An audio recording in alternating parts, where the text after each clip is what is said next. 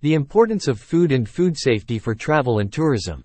When it comes to food preparation and good food safety habits, however, being too relaxed can destroy a vacation or even terminate in hospitalization. Although no one has recently connected food safety to criminal acts or acts of terrorism, this has occurred in the past. As we learned during the COVID-19 pandemic, health is an important part of tourism security. Likewise, food safety must be an essential component for a sustainable tourism industry. We only have to review some of the problems that the cruise industry has experienced in the past to know that the quality of our food and water, and the way we safeguard it, are essential elements of successful tourism and travel. The issue of food safety is especially important during the summer months when travel is at its peak and many people tend to hold informal picnics, barbecues and or beach parties. Millions of people around the world associate these hot weather informal summer gatherings with their vacation experience or with good and healthy fun.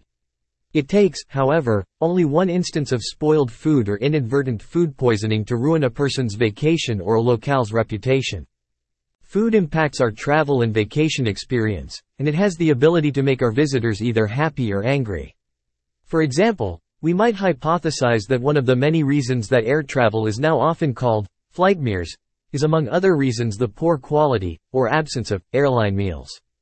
In the post-COVID world of tourism travelers have also had to face inflated food prices and these high prices impact not restaurants' costs but the total cost of a summer vacation.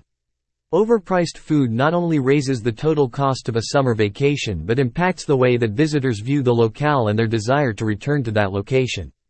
When we combine expensive food with an issue of food safety or hygiene, then no amount of marketing, at least in the short term, can repair a tourism locale's overall reputation. To help you think about the impact of food on your section of the tourism industry, please consider the following. Meet with restaurateurs regarding the safety of salad bars and buffets.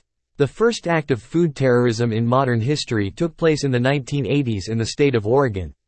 Too many people in the tourism and travel industry have not begun to think through this potential problem. Work with local fairs and events.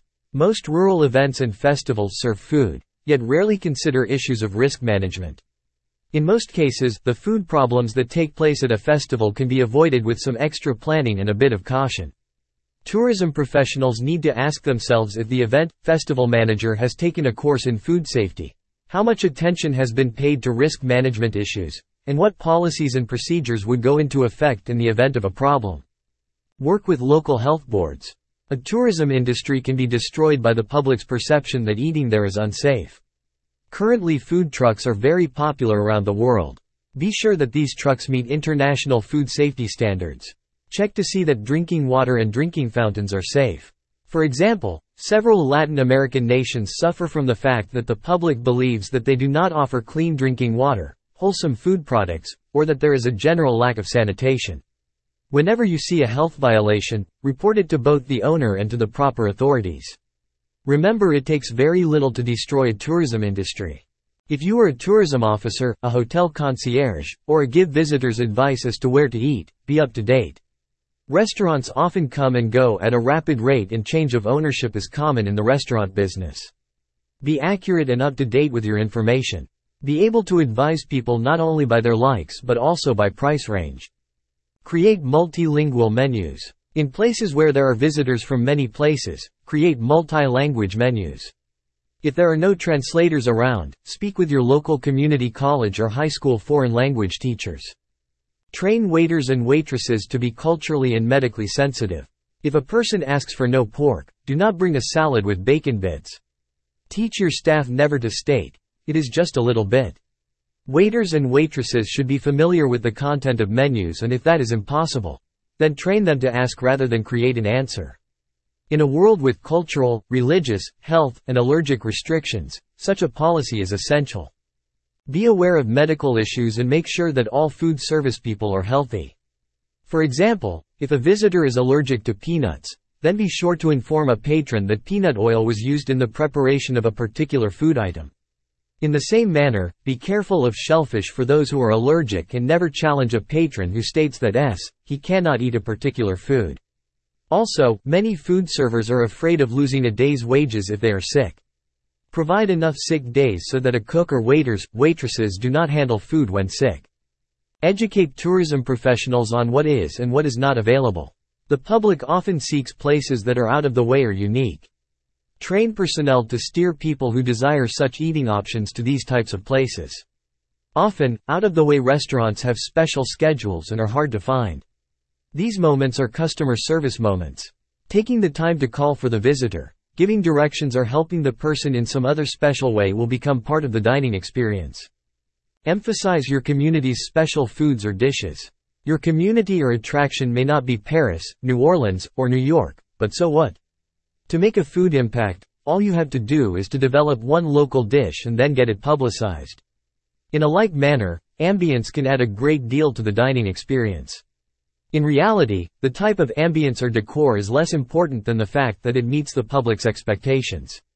For example, several lower New York City Lower East Side restaurants have created an image of brashness bordering on rudeness that seems to fit expectations and has become its own sort of tourist attraction. The public will do the rest. From the perspective of tourism, the age of the rapid franchise might have hit its heyday. Tourism is about new experiences, and too many fast food restaurants have not found a way to mix efficiency with the local cuisine. Many of them have not only cut back on service personnel and also present a less hygienic look. Travelers simply do not want to eat what they can have at home. To add to this problem, too many fast food restaurants are simply less and less efficient. As the fast food industry tried to expand its menu, it lost its most precious resource, time savings. To lessen this problem, work with your fast food outlets. Help them to theme their restaurants, to drop specific items from the menu and to add others.